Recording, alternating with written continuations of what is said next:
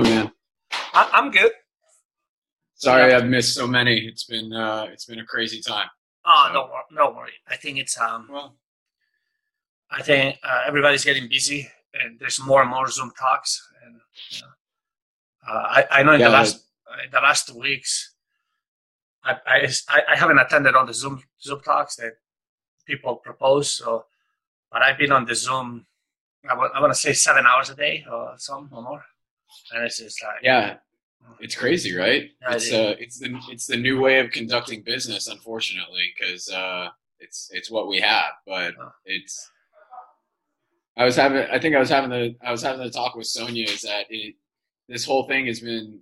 This whole thing has been an, an exercise in people's management skills because everybody tends to just schedule things because they know you're available to work because you're always available to work. You're not off. Sorry. Hey, at least at least you have some medical vacuums for you. I had to get. I have to get my. Uh, I have to get my my uh, my air conditioners cleaned today.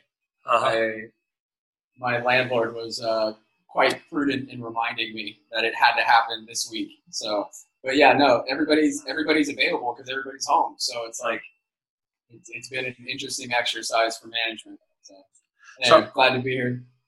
Yeah, we don't have anything right now. Andrew is gonna maybe propose something. Andrew, do you want Oh, to sorry. say? Um, for the what you just proposed uh, just just now, I was wondering if that could link into last week. I asked about uh, tapering for sort of youth summers, but more so in the context of a lot of us in the clubs here and in the schools here around the idea of, of tapering. Um, is there is there any point to doing a taper? Um, is it just more of just having a little rest before you compete? Um, how in, in if you argue that yeah okay we can have a, a taper and there's a benefit to it um, and how do you actually build it properly? I mean we a lot of us know uh, there's a drop of maybe full uh, some say even 20 to 60 percent reduction over 21 days or you know there's a few of these kind of concepts out there. But how much work do these kids need to do to warrant taking that time off, making that volume reduction, or is it a case of they turn up three to seven times a week and before they have a competition, just give them a couple of days of, of rest? Um, you know, so it's kind of because you know in art, you you you've been here, you know the kind of the context we're in. Uh, I think it's in the clubs as well as the schools. As soon as the holidays come round, they disappear for three weeks. You know, so what's the point in building up for a for a taper that relies so much on the in the build up um, if you know we they, we lose them for such big big chunks of time. So is there a better way of planning the season to get the most out? And I wonder if that kind of goes back into what you mentioned about uh, how we can take the sport to the next level. Well, if we look at the youth side of things, is there is there a kind of um, uh, something we could do in the youth age group? Is is trying to target tapering in the context that Olympians and elite level swimmers do? Is that what's needed to get the most out of our younger swimmers? Uh, especially in, when you think of the biggest, the bigger context, you've got kids who are still playing multiple sports. They're not training twice a day, 14, 20 hours a week, you know? So I wondered if, if there's something that what you just said about your topic and about tapering, what I mentioned last week, if there's a way they kind of fuse together almost. All right. Um, yeah, I think I think that would be great because uh, uh, what, before some of you join, one of the questions that I proposed, and I didn't propose this, is Jimmy Tierney, that he coaches at a university in the United States, proposed it for the American group.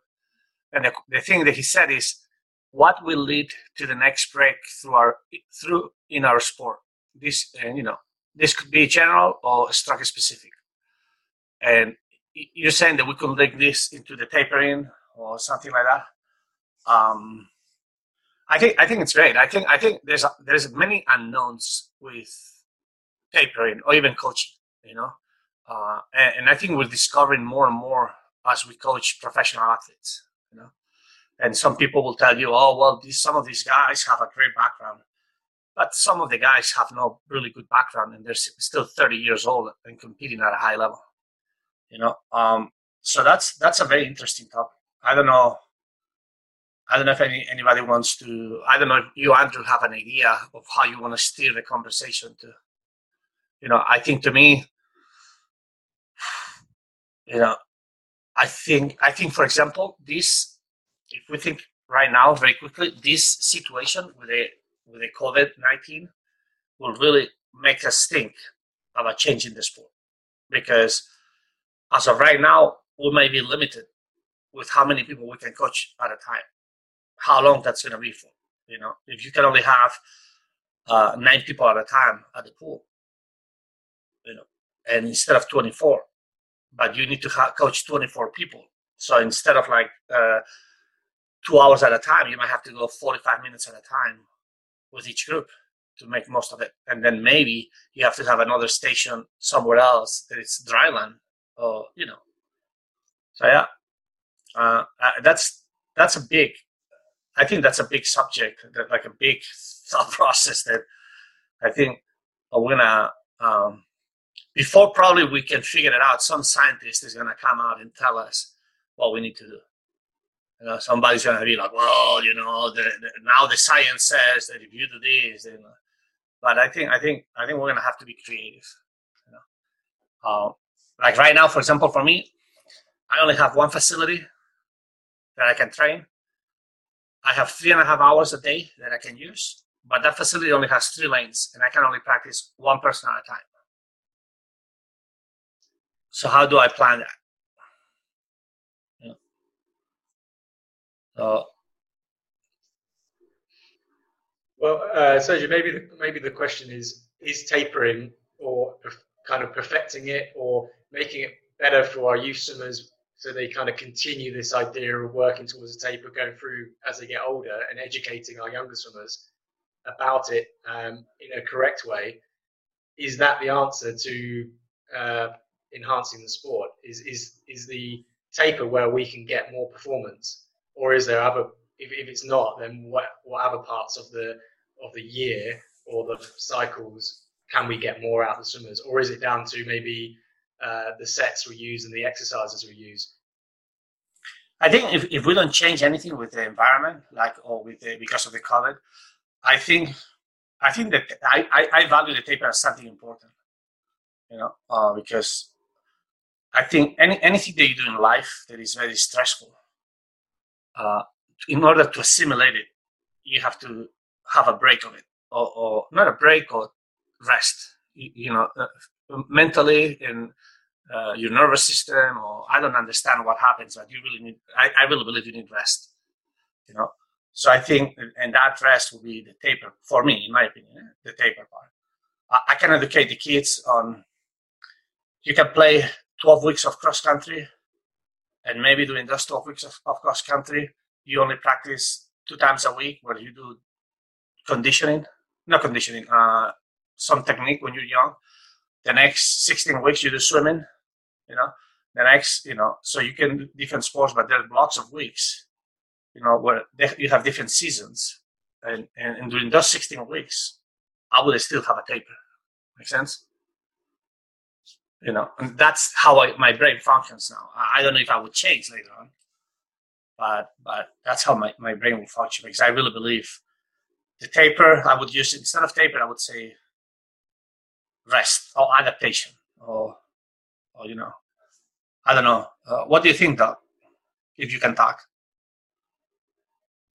I can. Um, uh, you know i think i think one of the the things that that we're going to find is that the kids that have a uh, a more solid or more diverse athletic background are going to be the ones that that are the most successful through this time just because they they've spent more time doing other sports being active in, in different ways so that they they're not pigeonholed into into being being an athlete because they're a swimmer they're they're an athlete because they're an athlete one of the things that uh, I've been fortunate enough to play a part of here uh, is is being being integrated into uh, some athletic development um, programs uh, through various sports. And and applying it. And the kind of the way that I that I, I set out that thought was that we want to we want to develop athletes at a young age so that swimming is considered the best place for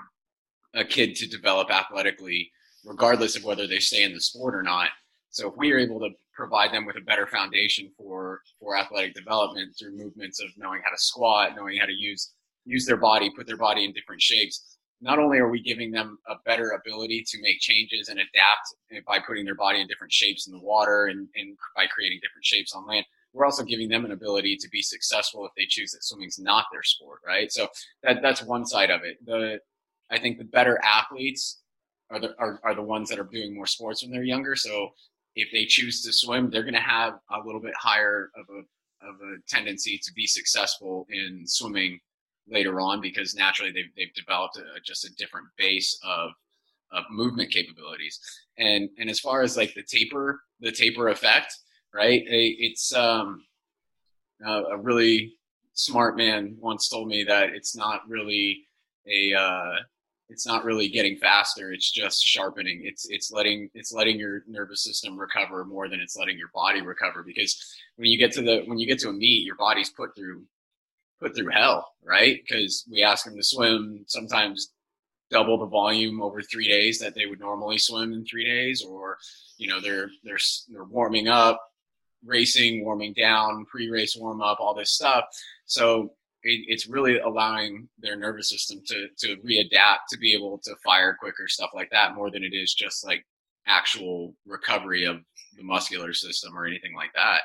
Um, but I, I, I, look at that a little bit differently. I, I, I fully agree with Sergio. Like I rested I rested kids two to three weeks without hesitation when they were you know 16 years old, and I had no problem with it. And I know Serge is Serge used to go longer, right? I think Sergio and I had that talk. Four four to five weeks with my younger kids always. Yeah, and and I don't hesitate. I don't hesitate to rest. I don't think resting is a bad thing. I think there's a difference between resting and tapering because it, it's like it, it's those two those have two very different connotations in, in swim coaches' minds. Those have two di- very different connotations in athletes' minds, but in in terms of like sports performance, when we're talking about moving from phases from general physical preparedness to uh, to sports or specific physical preparedness of sports sports system to a competition cycle in terms of you know I guess periodization or just you know phasic phases of, of training, you know, those two things occur almost simultaneously, so they don't occur. I, I haven't actually haven't heard those things occur anywhere outside in athletics, outside of track and swimming. But um, I think it's I think it's an interesting topic because I I don't think it's problem resting kids. I think where you get in get into a problem is where you don't you don't teach them how to do things well enough and you don't stimulate them and give them the skills and the ability to actually perform when the when the time comes. Because one of the things that, that I, I thought sergio you know when when he and i met when he was at Bolles one of the things he did was those guys swam fast all the time. You know i remember him, him he and i were talking about santo getting up and going what was it like 43 or 44 at the end of practice and 100 free. And and it was that was the expectation. And and that was at the end of a really hard practice. And, and, Sergio would remember that story much, much better than much more clearly than I would. But you you enable the kids to go fast because you do things right, not because taper happens. Yeah, I, I think so. I think I'm not saying that I do the things right. I think uh, like I, I, try like every other coach, but I, uh, um, I really, yeah, I really you try to teach the kid that the, the sport. We're in the business of if you think about it in swimming for many years, we decelerate people. You know, we take the speed out of people. You know, when a kid comes up to you in in September, right after vacation, that kid has his top speed. Absolutely has it. With you know, the kid gets in the water and feels strange and bad because has been out of the water for four weeks and he's a medium the, the, the, person can you know it's like when you walk you know you can run all the time you can walk all the time but you don't swim all the time you know, in the water. all the time And then we start training, you know. And two weeks later, three weeks later, that kid has less speed because we decelerate people with the training. Do I make sense? You know, so so as coaches, you, you always have to think about how can I do all the all the changes and adaptations and all the stuff that I need to do without decelerating my athlete so much. So my athlete understands the speed always at the highest level. When we were young, you know, in, in, in the middle of the season, I remember a month before, you know, I broke the world record one time, even though I cannot claim it because I got second in the race and I got beat, you know. But the world record was 212.9 and I went 212.2. Right? So a month before that, my training partner that also broke the world record went 211.9 at that meet. And we were training partners a month before at a meet. We went 227. 227 we swam so hard. I came out of the water. My coach is just swearing at me. What the f have you done? And oh, I'm wasting my time sitting here. And you and my training partner and I, we look at one another thinking, and both of us we went 227. And a month later, he goes 211.9. I go 212. So at that moment, I was totally decelerated. I couldn't move. I tried so hard You know, psychologically too wasn't the same competition that was going to be a month later. But I went there to, to give my best because I always wanted to give my best in the competition. So if you think about about that, you know, uh, swimming is a sport that we have a tendency of decelerating people, and you have to make make sure that you teach them how to understand speed and how to keep growing and getting faster and stronger, but not pulling them out back all the time. I don't know if I make sense with that, but that's a, it's an important concept. People are afraid. Coaches in the past were afraid that if you were swimming fast in season, that was wrong. Yeah. Well, you know, Serge, I think that's that's a great point because like look at the fastest swimmers in the world, and they're they're able to be fast consistently across across a season. They don't have th- those moments where where they show up and they completely are just slow are are very very rare now. And I think like I really think it's a challenge, and I think I, I, think it's a great challenge. I, I, think back to my time working with some of the athletes that I had in the past, and you know the the concept that, that we always tried to carry is is why can't we be world class athletes once a month, continue to ramp up training, and still get faster at the end of the year? And I remember I had a I had a young man who uh, who you know he was he would he started out the 2017 long course season by going 214 and that was a really good swim and you know the next month 212 the next month 212 he uh he, he was able to make a team going 212 and it was like 212 9 212 7 212 4 and then in that was in June end of June and end of July he uh his 100 got a little bit faster and his 200 went to 11 and then the next month junior worlds went to 10 and 1 and uh, but like i don't think it's impossible to be fast all the time and still get faster at the end of the at the end of the year. It's just I think there there is a certain ebb and flow to training cycles, allowing the athlete to to recover so that you can get more out of them over the next brief training cycle and continuing that flow. So there's constant progression throughout throughout the season, throughout their their time and and still uh, the effect of periodization that you can get on them with a big drop at the end of the season. Going from, I mean, going from from 211.9 and a best time at the in August at the start of August, end of July to to 210.6 uh, at the end of August is those are solid drops. But I mean, why can't we be fast all the time and still get faster at a championship meet? Uh, I think the college se- season is a little bit different because you have so many dual meets and they're at different times. But if if we're in the situation which most of us are in uh, over on this side of the world, competition once a month or once every two months, why can't you be great and then get better when it counts? Yeah. Uh, so the college the college season is a little different, but if you swim 15 meets uh, in, in a period of three months, 14 of those meets are without a suit. You know, So that, that makes a big difference, you know, and more with the girls. So you, you can see big drops with the girls just by putting a suit. You put a suit in, you put a girl in a suit and you make her like a sausage, you know, between the legs and the body, and that person floats, you know. So so it's that's a little different. If you look nowadays, most of the swimmers when they go to a meet, they use the fast. You know, and age groupers and and the pros that they do that all the time. So not many, you know, in America nowadays, the only group that doesn't use suits all the time are the college guys. You know, that, that's going to change pretty soon. You know, uh, but I think I think one of the things that we can talk about, uh, you know, even though I have a long taper, I think one of the reasons why the kids have a tendency of swimming fast all the time is because the way set up the, the, the, the cycles of the season, it's not just I have four weeks of aerobic work where I pound the crap out of the kids and physically they get exhausted and then mentally they're bored. They're bored out of their mind. So, you know, we have a, a, a two day, uh, three day cycle twice a week where one day you go uh, power speed, the next day you aerobic, the next day you go race pace. And with all those changes, I don't think there's an adaptation in the way that is negative. You know, you, you're stimulating the body so differently every day that the, the kids keep keep getting faster and faster and faster and faster. Know, and you can do more work, more volume every time until a certain point, and they keep getting faster and faster and faster.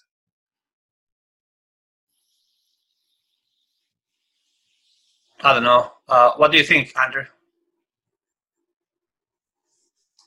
Hey, so I, I didn't want to jump jump in and interrupt. I just wrote down a like a, a thought process as you've both been talking. It, has uh, been great, um, great answers and feedback. Um, what I was starting to think then is to your original question: How do we develop the, develop the sport? Or is understanding what both what you just described, uh, the the key to unlocking that, unlocking more potential from the sport. We might not be looking at um, it depends. I think as well. The question depends on: Are we trying to improve the sport by breaking more world records at the top end, or are we trying to improve the sport that swimmers can swim fast all year round? Whereas a lot of the focus is on, I mean, in British swimming, it's all about building up, getting your qualifying time in the window around April time, and that's for the national age groups and also for any big big meets like Europeans and stuff in the summer. Um, and then you you perform well in the summer. But it kind of to me it's taken away that focus on just you know we used to just race all the time. We used to have arena leagues and different competitions through the year. So if the question is, well, we might we might get world records as a result, but ultimately improving the sport and taking the sport further is that we get uh, people and kids racing fast all the time and at their best all the, kind of all the time. Um, and how do we get that? Well, it, I think, as, as Doug mentioned, that athletic ability uh, makes you a lot more durable to be able to do that. Um, so yeah, just kind of trying to get the thought process of how how we kind of answered the question. Yeah, but but I also think think about this. I think a lot of the federations are working against the, the how the, the cultures of their countries are developing, and that's a big problem. Yeah, you know, it's it's you know you, you cannot think the same way that 20 years ago. You can't because the youth doesn't think that way. The only consist the only the only consistent part that we have in America for the last at least 30 years that I've been here is that they think they think that they're the best no matter what. And also they love going fast and, and, and racing and challenging every day. So that's that's a that's a plus. Right? But nowadays the kids are so stimulated with with Facebook, with Instagram, with so many things that they can do. It's it's so accessible to just to do a course online uh, to learn how to play piano. You don't even have to travel somewhere. So the kids have so many options in their lives that either we adapt to those options, or some sports are going to disappear. You know, like for example, at Bolles, the the cross country coach always came up to me and said, "Hey, Sergio, anybody, any one of your swimmers that wants to run cross country, they're more than welcome. They don't have to come to our practice. You know, you know, maybe on a Saturday or whatever, one day they don't have practice, they can come and meet the team. We'll teach them how to run a little bit of the courses, but they're so fit that I know that they're going to be fine. And you know, naturally, some kids like to, to run. So every year we had kids they swim and run cross country. And our cross country team was one of the best in the state of Florida. Rowing, rowing in America, you know how many coaches call me uh, when I was at and say, hey, Sergio, if a swimmer doesn't get a scholarship to go to college, just tell them to call me and I'll give them a full scholarship. He said, Well, what about they never row? Don't worry. They understand because the sport is very cyclical too. It's, it's very it, it's very similar to swimming, and they have swimmers don't have a problem understanding how to be rowers, and they can have a free education. They can save two hundred thousand, three hundred thousand dollars in four years. You know how many people do that? Many. So it's understanding the culture of, of things. For us, I grew a team from 200 to 500 because in, in two years, because I tried to change things. I couldn't do 9,000 meters uh, practice. Had to do less. Had to give freedom to the kids to do other sports. Make sense? And, and that's because the society is, is what's given to the kids. And I, I believe, I'm a believer in that, you know. And you can have, uh, look at it right now on yeah, but you know, yeah, I, I, was going to say something wrong now, but I, I, something politically wrong. So I, I, need to stop there. But um, but uh, but yeah, I think I think every federation should understand the way the, the social environment is changing or has changed, and those guys that are running those federations, they need to think about how they can make the best out of how the, the, the society is moving. You cannot think that a federation that has 4,000 athletes in a country of 30 million people is gonna is gonna change the way people think. Make sense? There's certain things that you cannot change. You have to adapt. Yeah. So, anyone? Hey Sergio, when you were when you were at Bolles, um, what kind of um, I would say athletic features would your kids have? Were they like the cream of the crop? Were they already fit, or were they just average normal kids? We had kids from six years old to 18 years old, so we had a full spectrum. You know, I had 19 coaches on my staff, so it was a pretty big uh, operation in that in that sense. Um, I had always kids. You know, I had kids coming from China because we're students that they thought that they were swimmers because they, they and they put in their application that they were swimmers and then they come they, they, they join the team and they barely can do 25 you know and i remember every year or every two years i had one or two of those chinese kids that i put them in one lane together and because you know sometimes i make them quit because not make them quit because but some other times i had kids that they stayed and they got better. They loved it, you know, because they were disciplined and they wanted to do this. So I had all the whole spectrum, but most I had most from mid, medium to good swimmers to swimmers in the, between the ages of 14 to 18. Makes sense? But we had to develop everything from kids to pretty much learn to swim to to the top.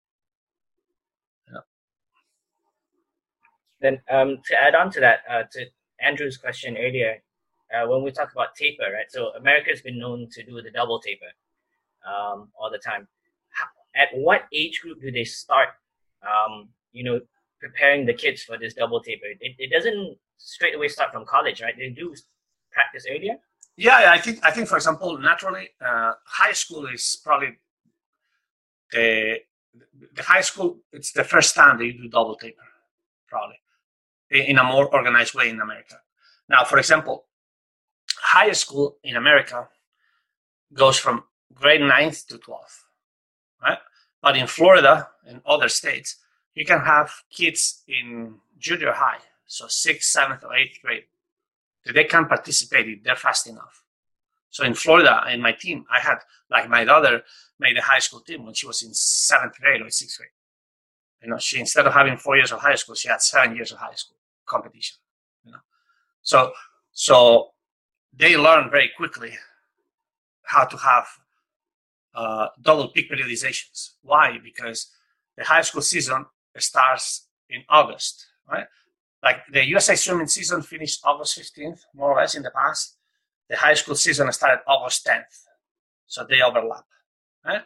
So let's say you start August 10th, you train all the way until November, there's the high school meet. Right? In that, I will have four weeks at least of taper, you know. And a month later, we had junior nationals. Junior nationals goes from any age until the age of 18. Makes sense? So I could take kids 12, 13, 14, 15. So for us, uh, that was that was a given. You know, it was part of the, how things were structured. Later on, you know, in my at Bolles, you had between December until March, we had the sectionals or some other competition. And sometimes we didn't fully taper or not, but with a lot of the foreigners or kids that wanted to make national teams, we taper and see where they were, try to make national teams, right? Or if we taper for sectionals, maybe a month later they had the nationals. So we had to do another mini taper or double peak periodization there. But in the summer, you have that too, because every year the US national team has nationals in June or July, and a month later, there's junior worlds, uh, junior Pan Pacs, uh, uh, world championships, uh, world university games. So, you know, so you do that in high school already a couple times, you know. And then when you go to college, you did for sure between the conference and the NCAAs, there's always a month. The times to qualify for NCAAs are very fast. Like if you look at the times when everybody has shave and taper, maybe there's only six person, six people in the hundred breaststroke that make the A cut, and they normally take anywhere between 27 to 30 of swimmers. So, you know, the closest people to the A cut get to go to the meet. But most of the people have already tapered 98% of the people have tapered to try to qualify for the meet. So that's another double peak periodization. So it's a very, it's a cultural thing. It's a very thing that you do here. It's set up that way. Make sense?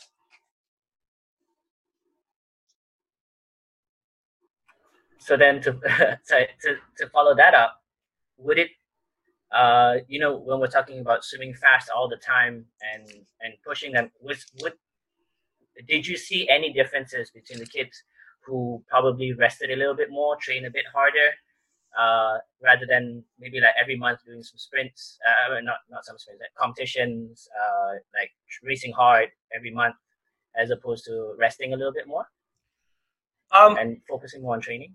I think I think I think you become more selective of the events that they're going to swim before the big meets. You know, at the beginning, you know, and I always use the the meets as race pace days. You know, so we had we have meets in America that you have in a weekend. You have between prelims and finals, they can swim 24 events plus relays in three days. You know, and then you can do that maybe in October. But if you're going to swim in December, a big meet, yeah, you don't want to do that in November. You know what I mean? So you have a tendency of working through that, and you know, and, and making sure it's like it's like when you taper, you know, maybe three months before the competition you were doing 3100s, and two two months before the competition you're doing uh, 18, and one month before the competition you're doing nine.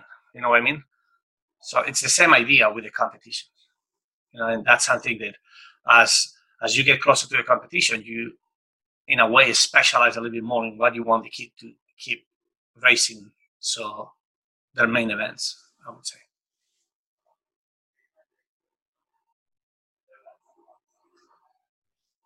So, uh, Sergio, with um, with the taper, what sort of um, stuff do you do with your with your guys, or you have done in the past that looks more um, I like the the psychology to the taper. Like um, for me, in, in, my context, so much of this kind of t- taper or race preparedness comes into raising the level of, of belief. Um, I saw a good good quote, or someone said to me, I can't remember when, uh, that actually the, the taper, especially in I, I find this fits in my context a lot, is the reduction of fatigue and the increase in belief, and that that's pretty much the answer to it, and it's the tricks I play in the sessions to make the kids believe that they're you know, they're on fire, they're sharp, and they're ready. Um, and also, is there a way that with all this, this, idea around racing more? I mean, in, in Singapore, the kids don't race that much. I, I don't think, um, especially not like short, sharp kind of meets. Um, and what I find it does is you can, when they're training, the kids can train hard, uh, and you can ask them like an RPE, for example, and they can rate it quite hard. What I don't think they're able to, to cope with as well, and this is I'm watching my kids in particular, is kind of like a rate of perceived stress. So when they get behind the block in a big meet, it all comes kind of crashing down on them a little bit. Uh, so they know how hard they've got to work, but at the same time, they're not able to kind of um, process that kind of like psychological pressure and stress. Um, and I think that's from like lack of ex- experience in in racing. Um, so I guess yeah, the, those two points. Is there how much of the taper would you say is on the psychological side? And again, is this something that we need to exploit more to get more out of the sport? And then is is there something behind working on a scale or something that looks at uh, the mental side of perceived stress and how they cope with it better on race days? I think performance is about the psychological side. Uh, you can have a guy that physiologically has, has done everything perfectly, and a person that has done a, a 30% of that. But the person that has done 100% physiologically goes to the competition and doesn't believe that can win, and the other person knows or thinks that he's the best thing or she's the best thing that God put on earth, and that person is going to win. There's no hesitation on that. And many coaches scratch their heads and don't understand that. I think psychology is number one on planning during the hard season, during the everything is about the psychology. Life is about psychology. There's a couple of things about mathematics, psychology. Those things, I think, are given. You know? So when you start tapering or resting, then you may need to be a little bit sharper with some kids because some kids maybe accepted the way you said, okay, we gotta go through this, through this, through this, through this. But when you rest, you're gonna be resting very well. And they're expecting that maybe, you know, I have some kids that I might give them three days off. Don't come. Just take a Friday, Saturday, Sunday, and Monday off, and I'll see you Tuesday. And they love it. And other kids that I cannot do that because if I take that away from them to come every day, they're gonna, you know. So you have to play with that, and, and you have to be. And if you create a good atmosphere, a good environment with the team, they won't get jealous because somebody's not coming, and and and you have to come. You know, you know what I mean. Uh, you have to give them ownership of that. If somebody comes up to me and says, "Hey, Sergio, why you give Jimmy three days off and I have to come every day?" He says, "Look, I thought that you need, you needed more. more. You want to take three days off? Take three days off. It's okay." And sometimes you're just rolling the dice. but if if they believe it, and if, if, if there's a mistake, so then after the meet, you can say, look, remember when you asked me to miss this many practices because Jimmy was missing this many practices? Jimmy is different than you. And you have to understand that. So maybe you missed too many because you're not that type of, and then psychologically, you also went to the meet doubting that you were uh, 100%. So you have to play that game all the time. You know? I think the way it works is the way you athletes trust on you and believe eh, in you. And if you can be there, you know, I've seen so many coaches, and I saw that a lot in, in, in Asia, that when the kid doesn't swim well, the coach doesn't have an expression. He's standing over there, and the kid goes by, and some of them get scolded. That's not the way you give confidence to the kid sometimes you have to smack them and sometimes you have to take responsibility or explain things eh, so you can gain their trust you know. Now if i go to a street fight you know i want somebody next to me not the strongest person. I want somebody next to me that will not hesitate if he has to kill somebody. You understand? Because if if we're gonna die i need that. I don't need the strongest person that at the moment that thinks that danger is coming and I'm not sure if I can do this, is going to walk away. You know, and that's our trust. You know, so I think I think that's a very important thing. Now, what was the other question? Oh, sorry, it was um, it was doing more on like the race day side of things. Um, you know, we we've used things like RPE in training sessions to, so the kids can rate their, how hard they're working or their perceived effort or exertion.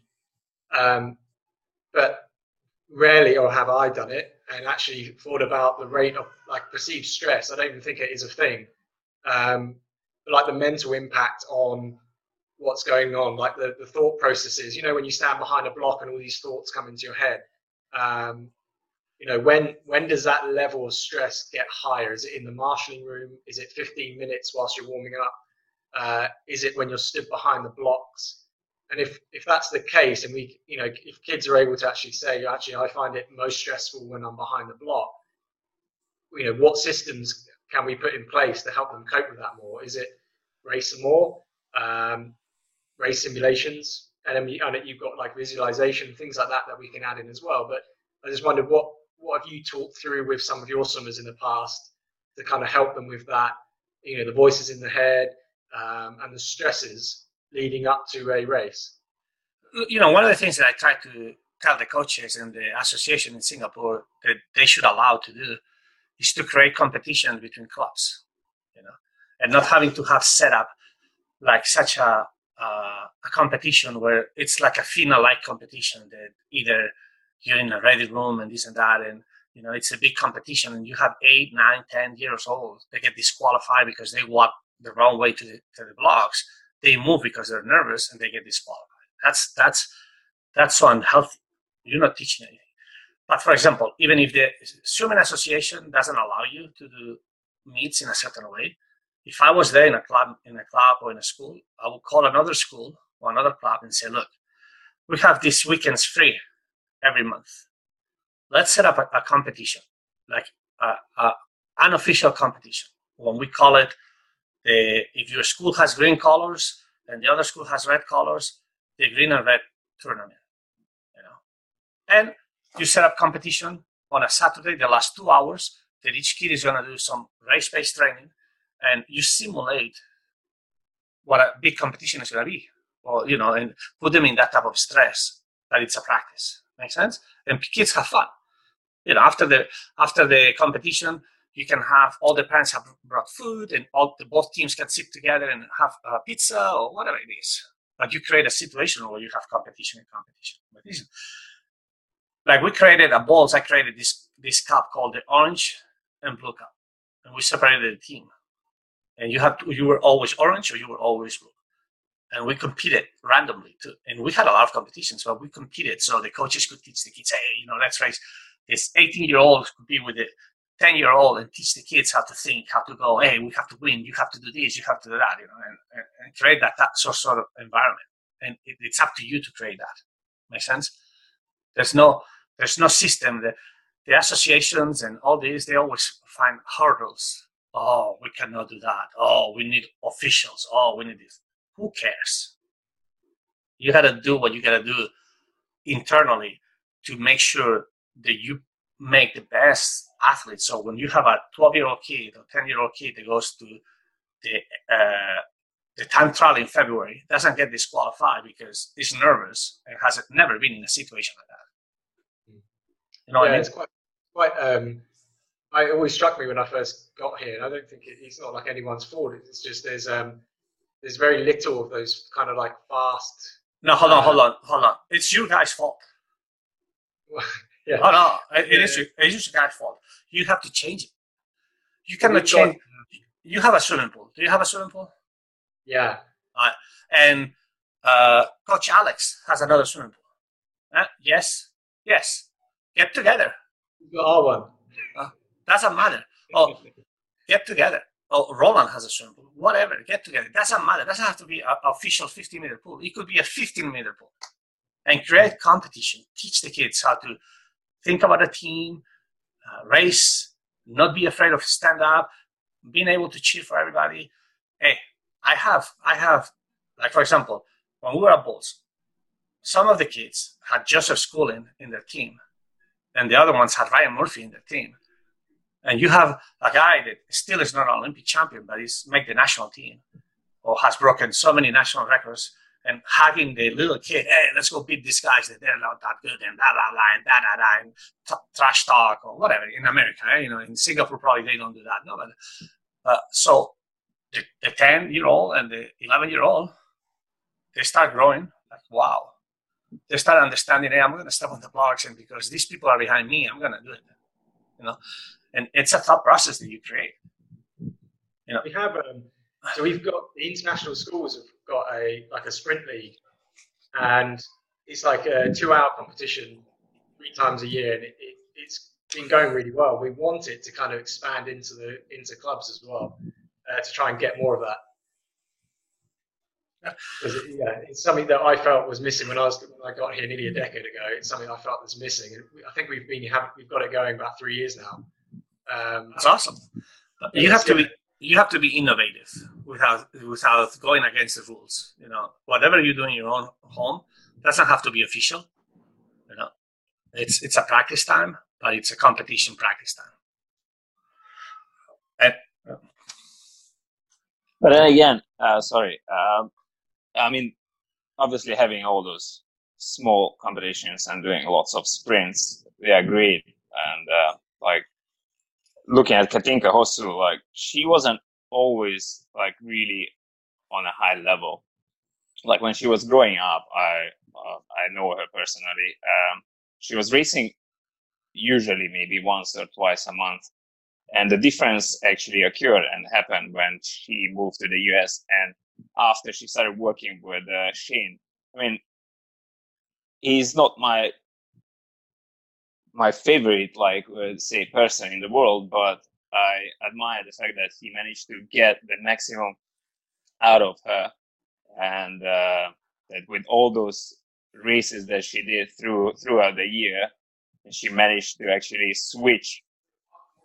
Uh, that was amazing. So I think racing a lot and doing all those meets doesn't matter whether it's a high level or just uh, low level or medium level, whatever competition you do, as long as you go there and you you put your things things aside and and you, all your hard work and you just focus on your race and not really thinking about how tired you are and uh, what's going to happen to you in the next race or tomorrow as long as you put everything into that like one race that you do or few races. So at the end of the day i think that that's that's what is missing here. And yeah you're absolutely right andy and everyone else who is saying that we don't get enough uh, races.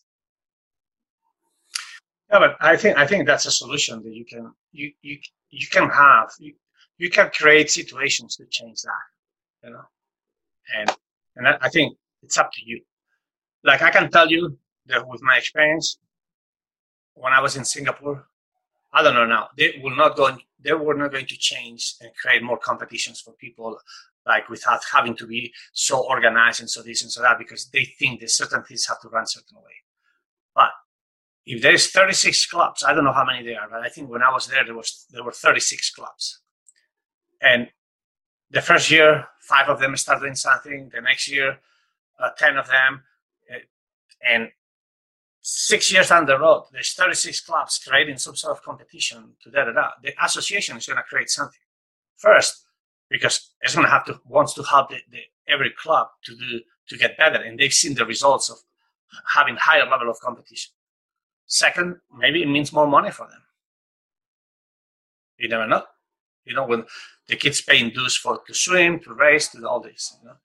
So, you know, it's you like the same thing that we were talking about adapting to the culture. You know, the federations adapt to the culture of the countries. You know how they evolve. Well, that's one trend that without having to complain, people doing the right thing for their own teams and changing the level of competition to keep moving up. Uh, you have very smart people in the association leading all that, and they can, they, you know, they can be like, "Whoa, something is changing," you know. I don't know. I'm just throwing that out there. And and and also for the taper, now that he was talking about Katinka, you know, when I was a swimmer, um, they started with kind of like the World Cup uh, uh, idea.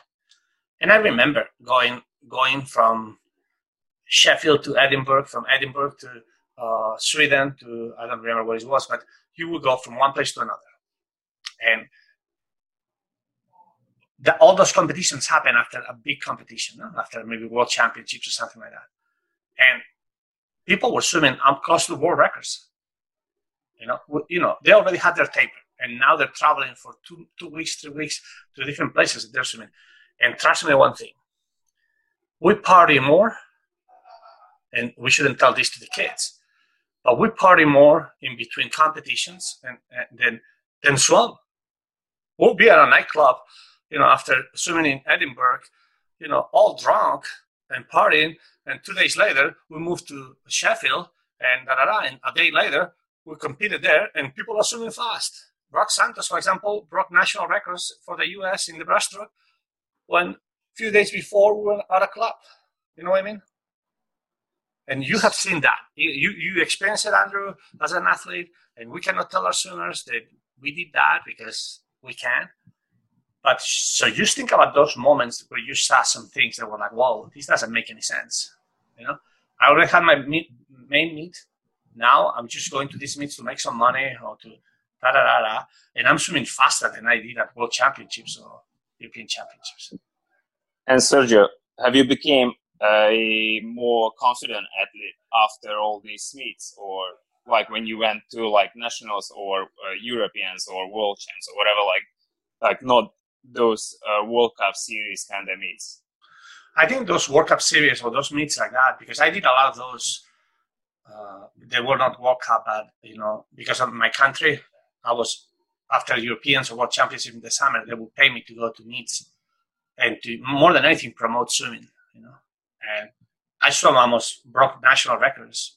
You know, being having drinking and partying the night before, and uh, and before that, I wouldn't do it. You know, before European Championships, maybe for five months, I didn't go out. You know what I mean? So I learned that I needed to be more relaxed. One of the things that happens at the level of Katinka or at the level of when you are that high is that you lose ownership of who you are. Like you don't do swimming for you, even though you think you do. You have the responsibility of the federation that is paying you a scholarship and is pushing you one way. Maybe the club, my club was paying me a lot of money and like that, I was supporting my family. You know, so I had to do certain things. Then you have the press. Oh, Sergio Lopez went to a meet and swam like crap, and oh, he's out of shape. And they, didn't expect that maybe a month later you break the European record or you do something when it's important. So with all those, you lose ownership of who you are, and that happens at all levels. Eh? You think in Singapore you have an eight-year-old kid that loves to swim, right? and they go and they start swimming so fast and they go to the meets and it's like everybody's like, wow, look at the stars. So then the, the parents become so cocky. Oh, my my child is so good and da, da, da, and blah, blah, blah. And now the kid hears every day a whole, oh, uh, you know, Lee, Lee Kuan Yew is going to be an Olympic champion. So, oh, we're so proud. And, oh, la, la, la, and, you know, this kid loses ownership of who he is. It doesn't go to the pool anymore to have fun. You know what I mean? So that's a very thin line. And I think I learned a lot in those competitions how to understand it. I wasn't myself a month before. I didn't have to go out and drink, absolutely.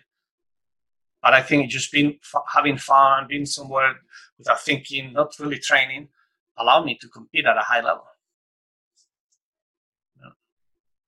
So it's it's a complicated it's a complicated issue. I think that's one of the biggest issues, especially with age group swimming. I know it is here in Australia that kids, well, coaches in particular, and parents forget that swimming's a sport and it's supposed to be a fun activity. And I think sometimes, and I'm guilty of this too. Sometimes you get so uh, entwined in all the the science of things and the the competitive side of yourself that you kind of forget to to enjoy it and have fun. And I think what we've kind of been talking about here is finding ways to make the sport fun. And I think for most kids, racing is supposed to be fun, but there's so much pressure around it, like you're saying, from parents and from coaches and from their friends and stuff that I know a, a lot of my athletes will often come and tell me that oh, I love coming to training, but I, I don't really want to race because it's just too stressful or I, I don't enjoy it. And it's, um, I think some of this, uh, like you're talking about these these leagues and and things like the ISL, and um, we've got some similar ones starting up down here as well that I think are going to help sort of bring that enjoyment back into the racing side of um, swimming, where it's um, it's not just all your eggs in one meet at the end of the the season, where oh, if I don't perform, then I've done all this work for nothing. It's hey, let's race all the time, let's enjoy racing, and um, get back to the actual fun side of of the sport. I, I agree with you. I think one of the ways to just think about this: you have a 15 year old kid that is training and loves to train, but also sacrificing their social life you know. And all their friends are like, hey, you know, they don't swim in school. Oh, we're gonna go to this party, or we're gonna go to this place after school. Are you gonna come? No, no, I gotta go train. I gotta go train. I gotta train because I gotta, I gotta make, I gotta go 110, so that will qualify me for the SEA Games. I'm just giving you an example. So the, the, his his tip, his friends don't really understand that. You know, sometimes they're gonna give him shit, and they're gonna say, "Well, you know, why are you working so hard for what?" You know, da da da da da. So then the guy goes to the competition, and the cut is 110.8, and he goes 111 or 110.9 and doesn't qualify for the SEA Games. So now the coach is upset. Most of the coaches will be upset. The parents don't understand. My son is not going to go, and uh, blah, all, the hard work. Da, da, da, The kid is already upset. But now he goes out with his friends on the weekend, the non swimmer friends, and those people that he really cares from them are going to say, without, without really meaning it in a bad way, why are you doing all this? For one tenth of a second, you didn't make it and you miss this party, you miss this movie, you miss this, then you have a big problem. You know, eh, you have it's it's like it's like a mountain. And like you said, Alex, we have to make sure that we don't, we don't live through the kids. You know, you have to make sure that you live through the kids the way you wanted to be treated when you were a kid. You you want to you, you know fun. Being the best is not fun, and you have to teach them that. You know, when you train hard, it's not fun. It's it's hard work, but not every day you have to be miserable by doing that hard work. You know what I mean? And sometimes you can tell your kid, "Hey, go to the movies with your friends. You deserve it." Go. Instead of like, oh no, you know, I have to come to practice. And you see the kid sad at practice and he's like, hey, what's going on, Alex? He's like, you know, again, I have to come to practice when my friends are doing something like that. You should tell him, hey, Alex, next time tell me. And you can go with your friends. You work so hard. You deserve it. You know. So I think yeah, uh, Sergio, to add on to that, I, I think that's a that's a good way to you know to look at it because I, I realized that the, the, kids who were closest to me and worked the hardest for me, uh, I mean for themselves of course, but for the, for the, you know for the swim, are those who when when I talk to the parents, I'm like you know just give them a day off, you know let them rest, or if they have exams, you know you kind of just get yourself in uh, understand the situation, and the parents will you know will be more willing to listen, and then the kids will also be more willing to work hard for uh, work harder. So yeah, like, like you say, it's true. Yeah. Because one of the things you gotta teach people is about quality, not quantity. You know, it's about having fun when you need to have fun, and it's if you every day go out. At one point, how many times we've done that? We've gone out three times a week, and we have no fun. We get home at two in the morning, and it's like, what the heck have I done? You know, I didn't pick up a woman. I didn't dance with anybody. I and I'm I'm going to bed alone. You know, so it's like eh, that's quality is better than quantity. You have to teach the kids that. But also, it's not so much when the parents tell you. You have to understand each kid. And sometimes you have to tell the kid, hey, maybe tomorrow don't come to practice. Just go and do what you need to do. You know, go and have fun. Go. I think that's that's a great point. Um, I wanted to thank everybody. Sorry, I have to run through another meeting, but thank you, Serge. It's great to see you guys. Thank you so much for having me today. Um, I look forward to next time. Awesome, Doc. Have fun. Take care, guys. Uh, I think there was something from Roland. Uh, you, you want to talk, Roland, about all this? Oh, uh, I I was I was saying Usually, uh, in Singapore, it's not that there is no small meets available. It's just that um, a lot of times, a lot of these small meets they are very restrictive. They keep to their own groups in that sense. So it's it's becoming like when you see it, it's it's becoming like oh we only have this this number of meet because they are not not uh, actually announced in a way, and also a lot of times also because um most of the meets will be clustered in the holiday months. So during those months that are non-holidays, uh, a lot of times you don't see meets available. It's not because it's not, but it's because I think also because of the education in, system in Singapore. Uh, most parents will be worried. Okay, this month exams are coming. I have to stop them. I have to. We cannot go for this. We cannot go for that. So you talk about meets actually like um for the last two years I could go in for like 12 to 14 meets a year. Okay, I mean uh, big and small, uh, maybe even more. Okay, um, depending on the age group, but in general, it's about there. So, um, it's it's like how we we we want to get people to receive us or allow us to come in, things like that, or maybe just get to know ourselves, get ourselves known to them. Uh, but one of the things that I'm talking to, like, I understand the restrictions in Singapore, for example, with education, absolutely. But let's say that you normally have six practices a week, and during exams, you only have three practices. You can still have a competition one of those three practices. We can, you can, you can create during the two-hour practice a competition where you teach your kids certain things. And might be even more fun for the kids to do that than, than in, in your own club. You don't have to travel to another club. You know what I mean? And you can create that situation where you teach the kids how to do. Understand that. I understand that. It's just it's just that you look at it even during the exam weeks or nearing the exam weeks, the participation rate or even the training uh, attendance will have dropped quite a bit as well. So that's why the thing is um is is about educating the parents as well. Not not necessary you not necessarily must stop because it's exam, but I mean most of parents still have that mindset. Uh, exams are coming. We need to stop. We need to do this. We need to do that.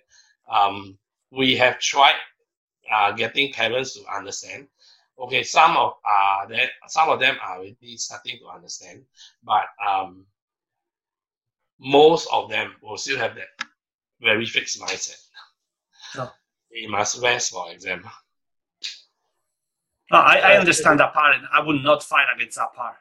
But yeah. you can create situations because you know I was there, and I remember my first year in April, my kids disappeared in the National Training Center without telling me. They disappeared for four weeks. I asked Gary Gary times like, uh, "Where are the kids?" It's like, "Oh, all these high school kids. Don't worry, they're not coming." It's like, "What the heck?" They made a choice of being the national team. They're going to go to junior worlds. They're going to go to the SEA Games, and now they we take a month off. So I didn't say anything. I tried to understand them.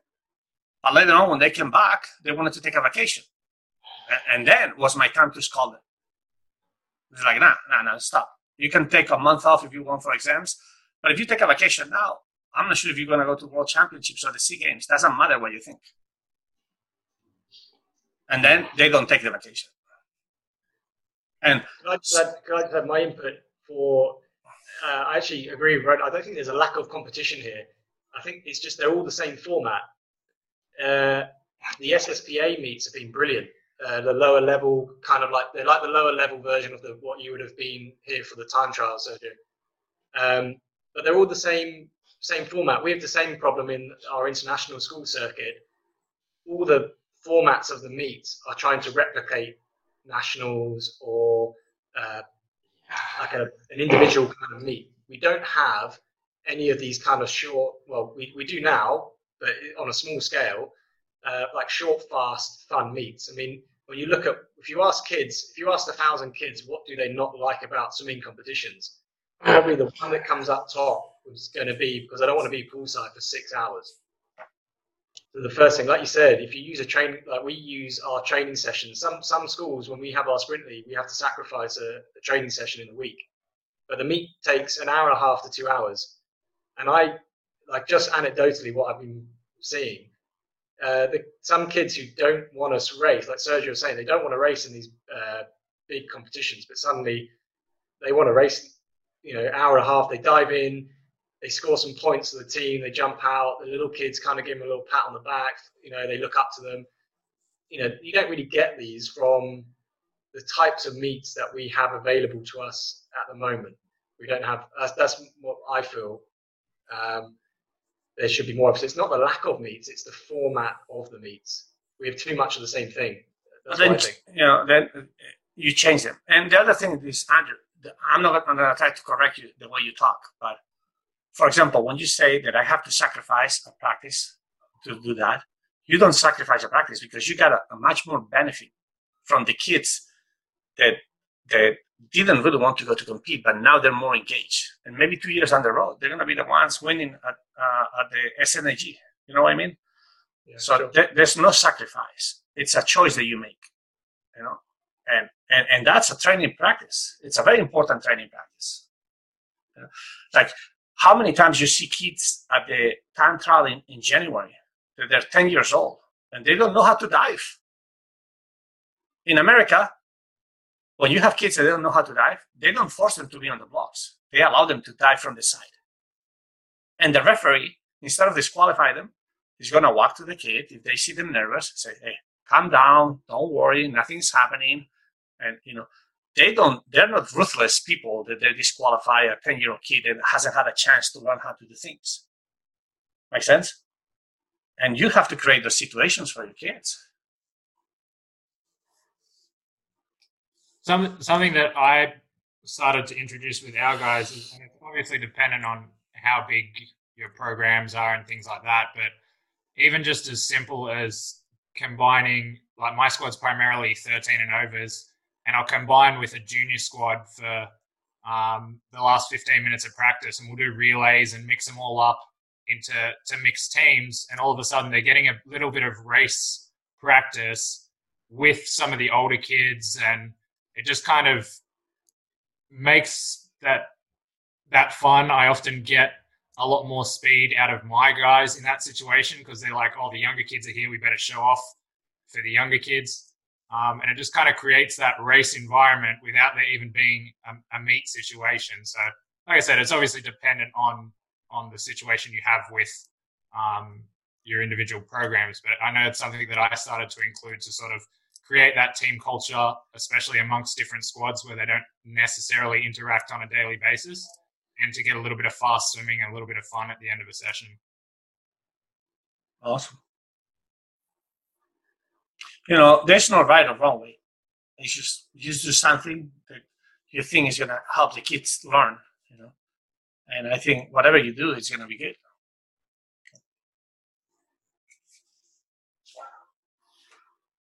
So, anybody else wants to give their opinion on any of these guys?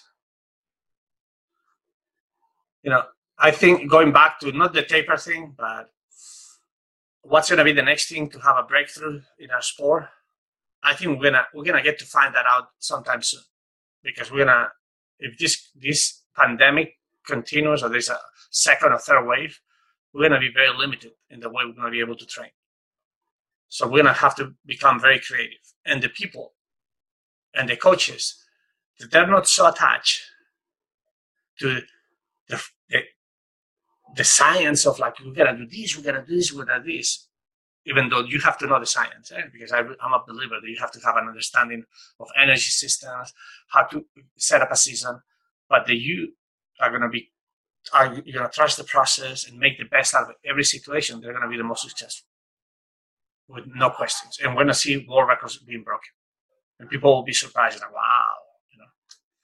you know, I have guys swimming faster than what than what I did, and if I put them through one week of my practice, they will be dead. They cannot do it. You know, and I was a pretty strong kid. So, what that does tell you, you know?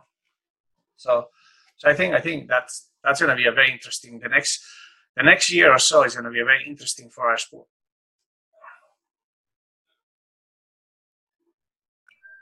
and yeah, the, the duration of the training as well really limits, uh, not yeah, really kind of makes a coach think about what are their priorities and what what is it that they actually want to do.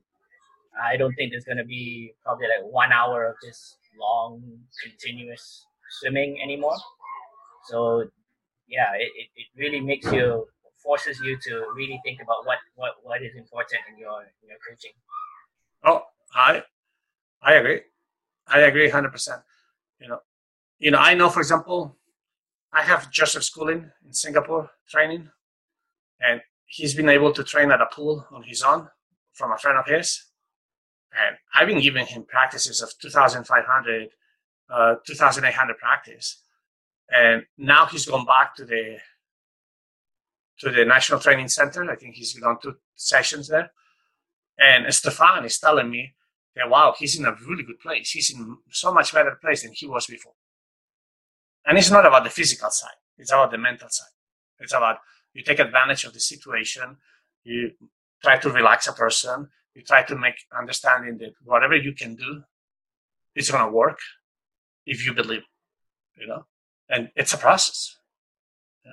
And you're talking about a guy that uh, if he doesn't swim very well at the Olympics, a lot of people are going to criticize him.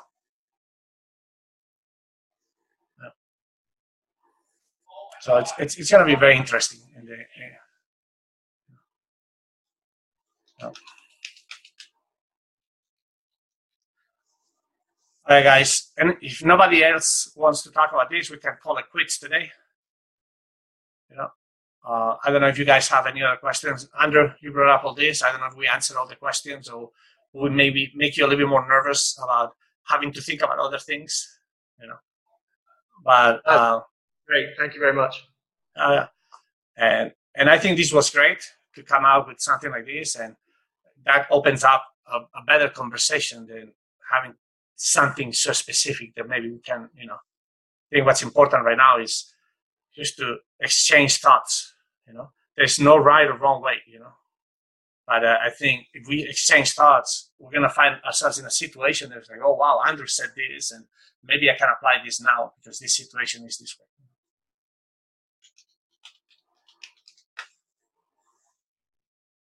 Awesome. Thanks, Sergio. You're welcome, guys. You have a beautiful day. I'm gonna go take a nap. Okay, thank you. Have a good rest. Bye bye. Bye bye. Bye. Thank you, Thanks, Sergio. Sergio. Definitely good Have a discussion. good night. Thank you very much. Bye.